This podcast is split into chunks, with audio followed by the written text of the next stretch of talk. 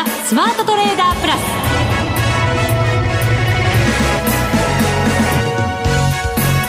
全国のリスナーの皆さんこんにちは。内田まさです。この時間はザ・スマートトレーダープラスをお送りしていきます。この方をご紹介しましょう。国際テクニカルアナリスト福永博之さんです。こんにちは。よろしくお願いします。よろしくお願いします。さて今日は日経平均株価260円高で終わりました、はい、3万1000円台回復です。そうですね、うん、えー、まあ、昨日400円以上値下がりして、えー、今日ね続落になるとっていうところだったんですけど、はい、まあ本当にあの5月なんか下落した日数数えるとなんか4営業日ぐらいしかないんですよね。え、それだけ？そうなんですよ。確かそのぐらいしかない。あの、もともとほら、あの、大型連休があったので、はい、営業日数少ないじゃないですか。そうですね。ね、なので、本当にこう、8連投があったりだとかですね、えー、いろいろ、あの、トピックスはまた違うんですけども、日経平均の動きっていうのはそれほど、えー、まあ強かったと。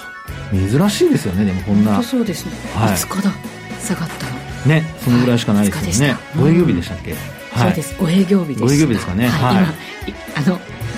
急いで数えましたあそうですね 昨日の下落を入れてご営業日ですね、そうですねはいで、えー、こうやって見ていただくと、まあ、あ今日また6月相場入りということで反発して、えーまあ、終えているというところですので。ね幸先いい感じしちゃいますよね。そうですよね、うん、であと商いの方もあの、まあ、あと3兆円、まあ、昨日が6兆9000億円台ですか？いやすごいですね、まあ、月末ってこともありましたし MSCI のねなんか入れ替えもありましたから、ね、それも絡んでたんでしょうけれども、はい、それでもね6兆円あんな簡単に超えてきちゃうってちょっとびっくりしましたけど、ね、あの売買高の方も25億株っていう26億株に届こうかっていうところまでありましたし、えー、で今日減るのかと思いきやまたまた今日も3兆、まあ、6000億円弱。まあすごいですね、本当に。そうですね、これでも、昨日その下げた時に商いが膨らみましたよね、はい、で今日また上げて膨らんでっていうのを、まあ、これ、商いだけで考えると、どんなふうななんかこう動きだったのかななんて私も考えてたんですけど、もちろん、利食い売りもあったわけですよね、昨日なんかはね。まあ、おそらくそうでしょうね。えー、で、まあ、その辺あのまあ話すと長くなる。というのは仕組みから話をしないとなかなか分かりづらいですもんね。確かにそう、ね、例えば7兆円売って、まあ、売り買いが成立してるわけですから買った人もいる。買った人誰が買ったかとかね、はい、その辺もやっぱり気になるところですし、えーまあ、実際来週その投資分別売買動向が出てくると、はい、まあ、それなりのこう、ね、商いのあの、えー、中身がですね明らかになるとは思うんですが、はい、はいというところで今日はですね、まあ、6月相場入りというところで強い幕開けという形になってますから、はい、このままなんとかね、えー、株価的にはもう一段上がるのかどうかっていうところですよね。そうですね、はい、あの先週分の、えーと、海外投資家の動きも入ってきていて、はいええ、現物株は、えー、外国人投資家9週連続の買い越し、はい額で見ますと3816億円、うん、そして先物の方も買い越しでこちらは4週連続。額が2025億円ということですよね。ね両方で6000、はい、7000億円ぐらいですか、うん、すごいですね。ここまでの金額だって随分膨らんでましたけど。はい。それに連続買い越しですもんね。はい、えーまあ、これじゃあやっぱり下がらないだろうっていうところだと思うんですが、まあ、いろいろと、あのー、まあ、マーケットの中身そのものはえー、強いようでなんとなく危ういところもあったりするのでですね、はい、まあ、引き続きそういうところをちょっとお話ししたいなとますね、はい、早速もう次のコーナーに行っちゃいましょう。オープニングはほどほどにして。ほどほどにして、はい、はい、さて番組の後半ですがマネックス証券チーフ FX コンサルタント兼マネックスユニバーシティ FX 学長の吉田恒さんにご登場いただきます。為替もね140円台乗せたりして、はい、でまた、まあ、今日139円台ですかちょっと動きが荒っぽくなってますのでね、はい、この先の話たっぷり伺っていきたいと思います、はい、さあそれでは番組進めていきましょう。この番組はマネックス証券の提供でお送りします。スマートトレーダー計画よーいドン。さあそれでは引き続き福永さんにお話しいただきましょう、はい、えっ、ー、と弱いところ、ちょっとなんだかもやもやしたところよくわかりません。でした。何でしたっけ？いろいろあるということですから。いやいや、あの、株価的にはですね、はい、あの、下げると戻すっていうところで、先ほどもお話したように、えー、下落した日がたったの5営業日しかないってことを考えると、はい、まあ、それだけやっぱり、あの、連投記録もあるわけですし、なおかつ、続落もあんまりしてないという。そうですね。だから、買い意欲はもちろんあるし、先高感というものもきっとあるんでしょう。そうですね。ええ、で、あと、まあ、商いの方も、もう十数営業日ですかね。あの、連続で3兆円超えているというところですので、まあ、このあたりからしてもですね、ええー、まあ、連続記録っていうのはちょっとな、どのぐらいの期間あるのかちょっと手元ではわからないんですけども、はい、あの、3兆円が、3兆円超えのあの、期間が長くなれば長くなるほど、まあ、それだけやっぱり飽きない、まあ、先ほどの内田さんの投資部門別売買動向で教えてくれたようにですね、えー、先物も現物も買い越しという、そういう状況ですから、はい、まあ、飽きない膨らんで当然ということにはなるでしょうね。はい。で、あとは、そうなってくると、あの、まあ、連続して、こう、買われている中で、やっぱりどっかで一休みっていう形に、が、こう、皆さん頭の中にイメージとしては湧いてくると思うんですが、ただそれがね、先ほどから何度も繰り返しになりますけれども、連続安になってないと。そうですね。はい。昨日の下げもね、やっぱり5番になってさらにあの下げ幅拡大みたいな感じでしたから、はい、ちょっとヒヤッとさせられましたけれど。そうですね。ええー、まあ、あの、そのあたりが、ええー、マーケット、まあ、イメージとしても強いっていうところにつながってきているんじゃないかなと思うんですよね。はい。で、ただっていうところで、うん、まあこの番組のあの、いいとこ悪いとこっていうのがあると思いますけど。恒例となりました。恒例となりました。はい。はい、その気になるところ。気になるところ、まずは、はい。これを見るとですね、ちょっとなんか面白いという部分がありまして。面白い。面白い。はい。いや、今日なんかも、あの、日経平均は260円高。はい。トピックスは18ポイント高。うん、で、えー、マーケット全体、まあ、プライム市場の中に占める値上がりの数が50、まあ、948銘柄。そうですね。全体の大体52%。そうです。で、値下がりが805銘柄で。はい、44%。はい。というところでですね、あの、値上がり値下がり意外と拮抗してるんですよね。うんうん、で、あの、このところの、あの、値上がり値下がりの、こう、数の推移を見てると、まあ皆さんよくこの値上がり値下がりで、えー、まあイメージされるのは騰落レシオだと思うんですが、はい。騰落レシオは低下してきているというところで、加熱感はなくなってきてるんですけど、マーケットの中身見ると、加熱感が冷めたというので、えまあ、あの、安心していいのかどうかという。うまあ、要は、その値下がり銘柄の方が多い中で、えー、指数が上昇しているというですね。そうですね。はい。あの、たった5日間しか下げてないというお話でしたけれども、ね、上がってたとしても、あの、値上がり銘柄数の方が少なかった日って結構ありますからね。そうなんですね。ねで、値下がりが1000超えてても、あの、指数上がってるとかですね。はい、まあ、特に日経平均ですよね。うんで、そういう状況からすると、まあ、あの、投資家の損益状況というのが、まあ、改善してるか改善してないかっていうところで見ると、やっぱりちょっと、あの、まあ、ついていくついていってないっていうのはちょっと別として、あの、株を持ってる人の損益が改善してるか改善してないかっていうと、まあ、あまり改善してないんじゃないかなっていうふうに考えられるっていうところなんですよね。なるほど。これだけ指数が強いにもかかわらず、はい、みんながみんな儲かってるわけじゃないよと。そうなんですよ。はい。で、そこでですね、実は昨日出てきた、あの、まあ、日経さんが出している、あの、信用取引の評価損益っていうのがありまして。はい。はい。これはあの、まあ、26日申し込み時点ですから、先週末時点ですかね。で、そこで、えー、評価損益率を見てみると、はい。まあ、あれだけ上がってるんですから、結構、評価損益率減ってるでしょと。まあ、減ってるというのはマイナスが減ってるでしょと。はい。まあ、プラスになると、あの、行き過ぎというふうに判断されるので、ええー、まあ、マイナスが減っていればもう御の字なんですが、実はですね、マイナス幅が拡大してるんですええー、そうなんですか、ええ、ちょっと意外。意外でしょ？ええ。でね、これが、その、まあ、26日申し込みの時点で、マイナスの10.57%。はい。で、その前の週が、マイナスの8.89%。へでね、これ悪化が2週ぶりなんですって。あ、そうですか。はい。で、まあ、日経平均は上がってきているわけですから、まあ、そう考えるとですね、株価水準切り上がっているにもかかわらず、投資家の評価損益は改善していない。はい。まあ、イメージからするとね、3万1000円に乗せる場面も何度かあって、で、終値でも3万1000円、あの、超えてきてるわけですから、はい。まあ、個人投資家の方、あるいは信用取引で売買している人の損益っていうのは、まあ、例えばマイナスね、8というのがその前の週だとすれば、えー、マイナス7とかですね、まあ、うまくすれば6だとかにいってるんじゃないかと。でも、まあ、一方で考えられるのは、あの、利益が出たらもうね、あの、売ってるっていうことも考えられるので、まあ、評価損益っていうのはあくまでもその、まあ、縦玉、残ってる残高の評価損益なので、はい、まあ、そこはまあちょっと割り引いて考える必要はあるんですけど、ただそれでもですね、やっぱり二極化しちゃってるんじゃないのっていうところが言えると。うん、そうですね。あの、先ほど外国人投資家の投資主体別のね、内容をお伝えしましたけれど、はい、個人に関しては、現物は7週連続の売り越し。うん。はい。そうですね。ですからね。ええー、ですから、まあ、あのー売り越し、買い越しで見ると、その、デイトレードの割合がどのぐらいあるのかわからないので、まあ、それはちょっと、あの、個人の方が必ずもう、あの、値上がりしてる時売り越してるから、あの、現物なんかずっと売り越し続いたら持ってないような感じになりますけど、まあでもあの、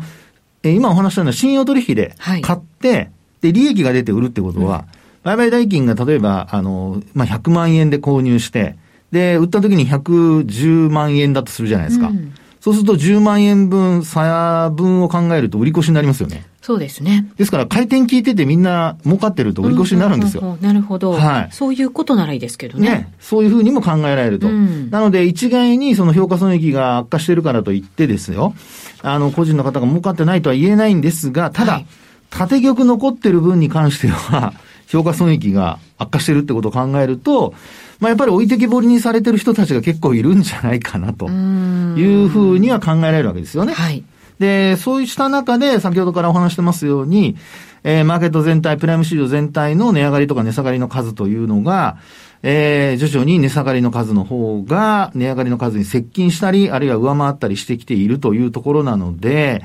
ちょっとやっぱり指数だけに目をとらわれているとですね、えー、まあ、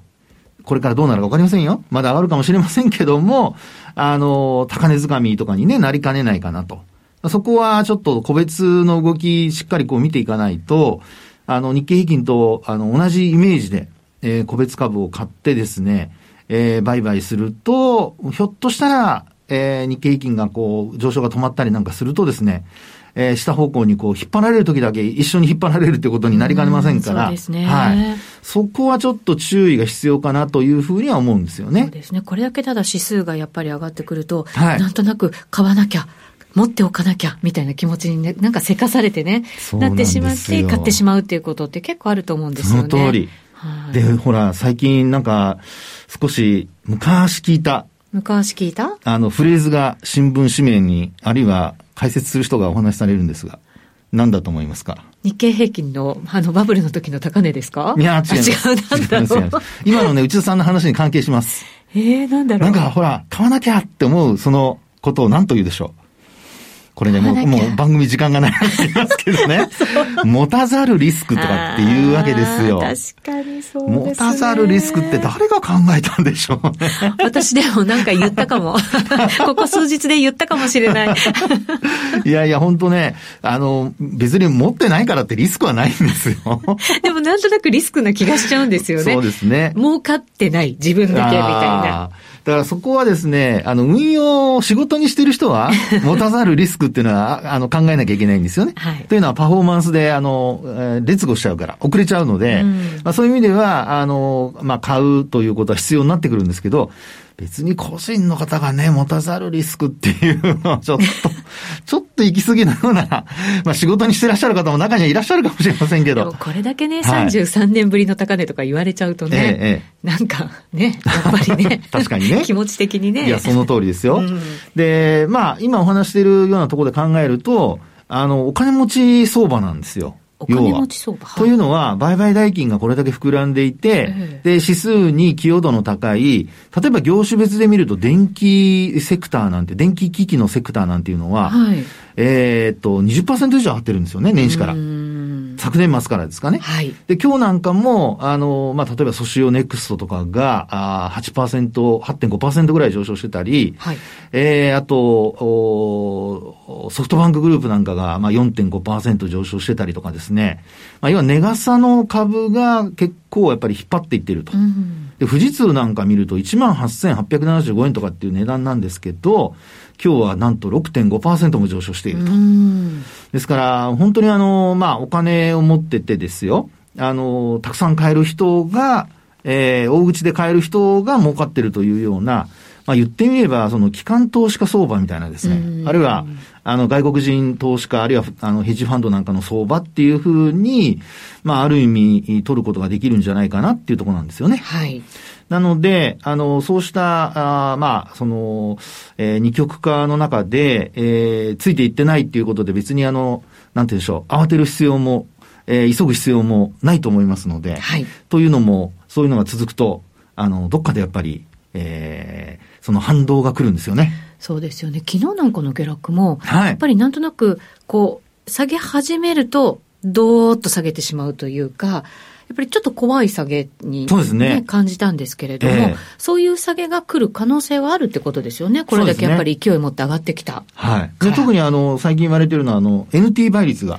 14.5倍でしたっけね。はいあの、大幅に下げる前ですから、火曜日ぐらいですか？はい。あの、大きく広がったと。拡大したっていうことで、で、過去のやっぱり経験則で見ると、あの、NT 倍率拡大すると、どうしても、その後、拡大した反動っていうのが、あの、やってくるんですよね。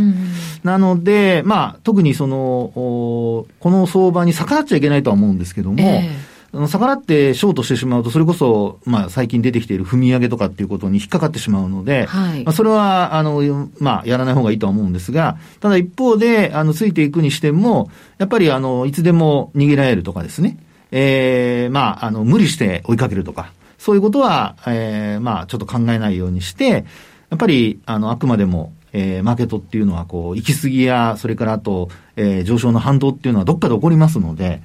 えー、皆さん、あの、なんでしょう。追いつ、追われつというのに巻き込まれないように それを俯瞰できるようなね、余裕が欲しいですね。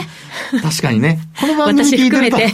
この番組聞いてるとちょっと余裕できません？できませんか？どうだろう逆に。いつ動いていいかわからないんですけど。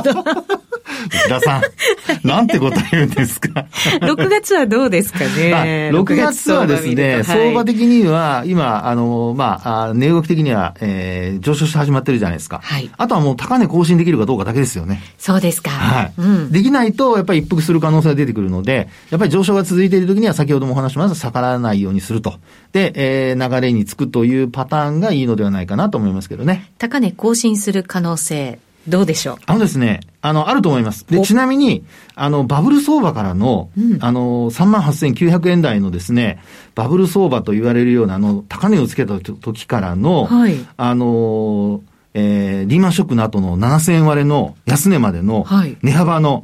76.4%戻しが、はい。なんと14,300円台ですから。そうですか。あ、ごめんなさい。31,400円台です。円台。31,400円台。なんてことを言います もう本当大間違いですね。31,400円台。はい、もうちょっとでございますので。そうですね。そこ超えてくると、ええ、あの、32,000円っていうのが見えてくると思います。3万2千円か。はい。そのバブルの高値を更新が見えてくるって今言うのかなと思ったんですけど。私はもう、それはちょっと口が裂けても言えます。年内はわかんないけれども。はい、もちろん。はい、でも目先は3万2千円がそこを超えてくると見えてくるかなっていうところですね。そうですね。もう一段なんとなくトレンドが、はい。あの、変わった感じがね、そこで見えてくる可能性ありますよね。そうですね。ですので、まあ目先、今もみ合いですから、このもみ合いが次の上昇のための準備、まあ助走段階なのかどうなのか、そこをしっかりと見極めていくっていうのがポイントになるんじゃないかなと思います。うん。あの、慎重なこともおっしゃいましたけど、はい、今日の福永さんの声は一段と元気な強い感じがしますよ。その声から皆さんさせていただけるとね、いやいやいやいいんじゃないかなと思いますよ。わかりませんよ、どうなるか。以上、スマートトレーダー計画、用意ドンでした。続いては、マネックス証券からのお知らせです。人生100年時代という言葉を聞いたことはありますか？超高齢社会に突入している日本では、一人一人が資産運用で老後に備えることが必要と言われています。そこでマネック証券では資産形成を始める前に金融資産について理解を深めていただくためにマネユニアカデミーを開講しました。近年話題になっている米国株と暗号資産、FX、そして日本株について、それぞれ包括的に学べる4コースをご用意。どちらのコースも体系的に学ぶことが可能で、初心者にもわかりやすい講座です。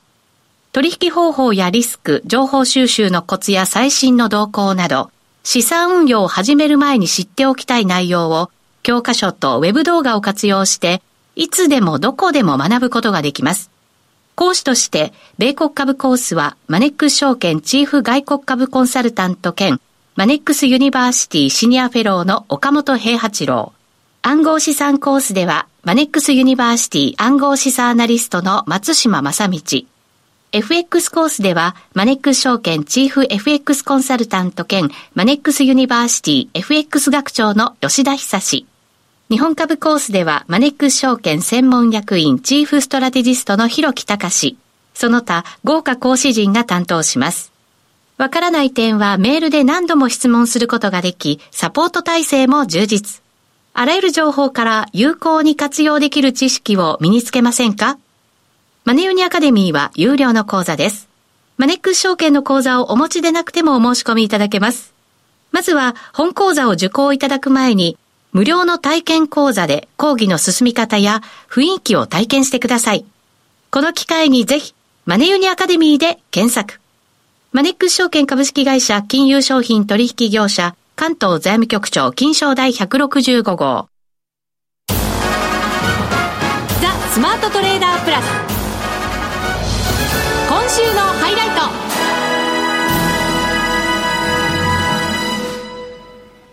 さあ、それではここからのゲストをご紹介します。マネックス証券チーフ FX コンサルタント兼マネックスユニバーシティ FX 学長の吉田恒さんです。よろしくお願いします。よろしくお願いします。ちょっと音声に乱れがございました。大変失礼いたしました。改めて吉田さんにお話を伺いますが、現在ドル円ですけれども、138 9円の76銭、77銭あたりでの取引となっています。一旦142円目前まで行きましたかね。141円か。141円。ちょっと焦りすぎちゃいました。北さん。焦りすぎだ。はい。でもまあ強いですよね。そうですよね。うん。結構上がるときに一気に上がってきましたもんね。はい。ここまあそれだけ、うん。あの、結局141円手前までね、上がった動きって、えっと、アメリカの金利がまっすぐ上がったんですよね。はい、で、それ重ねてみるともうぴったんこですから、うん、だからこの間は、まあ、基本いつもそうなんですけれども、はい、アメリカの金利が上がったからドルも上がるし、そのアメリカの金利、あの先週からちょっと、先週かというか今週か、今週入ってからちょっと下がったわけですよね。債務上限問題がね、ある程度、まあ、落ち着いてきてと。はい。で、あれ結構やっぱり重要で、僕からするとですね、債務上限問題を受けて、結構アメリカ金融政策はあの大きな転換点にあの入ってんじゃないかなと、はい、もう利上げはあの本当に終わってあのこれからいよいよ利下げをね考えなきゃならないような、だって普通に考えて3月にその金融システム不安が浮上して、はい、それを通じて信用収縮で需要を抑制するって感じだったじゃないですか。うん、でそれに加えて今回の債務上限法案っていうのは要するに歳出を削減すると。政府の支出を削減するってやつじゃないですか。はい、まあ財政政策もあの需要抑制的なあの感じになるわけですからインフレ対策で今までだったら利上げだけでこう需要を抑制するみたいな感じだったところが、うん、利上げしなくても信用収縮とそれから歳出の削減でね、うん、あの需要を抑制する、はい、もう利上げの出番はお大きく言ったら終わってますよね。なるほど。金利だけではないところでの引き締めを強めていくという。あえて言うならば FRB のインフレ対策の観点からすれば株がまだ強いのでね、はい、資産効果資産効果を通じた需要刺激っていうところはあのインフレ対策の観点からするとまだ少し気にはなるのかもしれませんけれども、はい、大枠はもう今まで利上げでやってた分を信用収縮とそれから歳出の抑制ということ歳出の削減ということでやるわけだから利上げの必要性なんてあの基本的にはもうないですよね。むしろあのこれから歳出をそれじゃなくてもあのじわじわとこう景気も減速しあのし始めてるんでしょうから、はい、あのさらに利上げしなくても景気はこう後退に向かう可能性があるから、その時にはっていうか 今回意外とねここまでのところあの言われてるほど揉めずにあのその政府と、はい、あの議会も合意したみたいになってるじゃないですか。ちょっと時間はかかった感じがありましたけどね、思ったよりも。ね、それにしてもなんか、あの、大きなね、揺り返しがあるかと思いつつあまりないまんまに、それだけ歳出削減できたのっていうのは、まあ、考えてみると、その分はこれからインフレ、あの、その FRB がいくらでもやれる。これだけ政策金利上がってるわけだから、だからいざとなって景気が悪くなったら金利を下げる余地っていうのはすごくあるわけですよ。なるほど手段はしっかり手に入れていると。そう金融緩和の余力っていうのはすごくあるから、まあそこでねあの密約ではないんでしょうけれどもある程度のやっぱり連携もしててだからまあそれがあればバイデンも歳出の削減っていうところでは結構やっぱり譲歩できるできたっていうところはあると思うので。はいそういうのをこう考えてみれば、それは FRB の金融政策の立場からすると、大きな利上げから利下げへのね、転換点って後から振り返ったらですねそういうふうになるんじゃないかなと思うのでまあ、これだけ金利上げてきたとしてもインフレがやっぱりなくなるってことはなかったわけですから、うん、ちょっと別な手段でってなった時に歳出削減とかの方がもしかしたら効果的っていうふうにも考えられますよね。なるでしょうね。えー、ですからもうあの何度も言う通り利上げはほとんど終わっちゃってるんですよね。むしろこれからはちょっと思ったよりも景気が悪いとかってなったら本当に利下げをしますよ。なるほど、うん、そうすると日本でもちょっと141円台までいくんじゃないかと思われたこの円安ですけれどもここでもしかしたらドル高というのは、ちょっとこう頭打ちになる可能性っていうのも出てきますか、まあ、タイムラグありますからね。走り出したら止まらないところありますけどね。例えば、その歳出の削減さって明日からやるわけじゃないので、えー、来年度、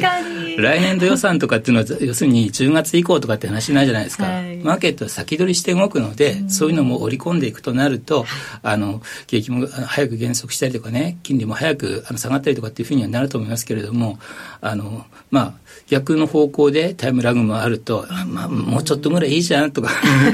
金利ももうちょっとぐらい上がったっていいじゃんとか、そうすると金利上がるとですね、ドルもまだ上がっていいんですか？みたいな感じでですね、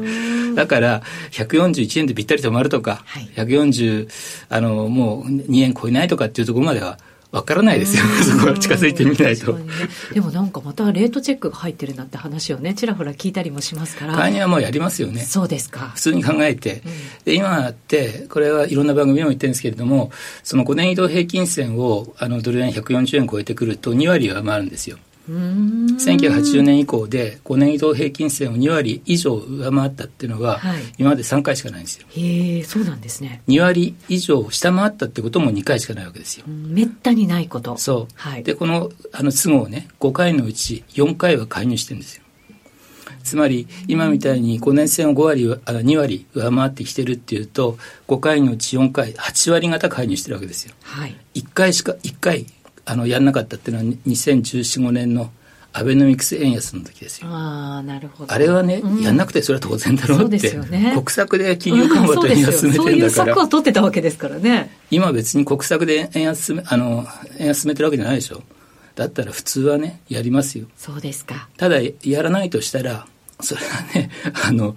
去年あの151円とかっていう歴史的円安やってですね、2年も3年も続けて歴史的円安な んですかみたいな。結構やっぱり異常な円安なので、それをね、あの、2年も3年も続けてやるかどうかっていうと、そこはもう微妙なので、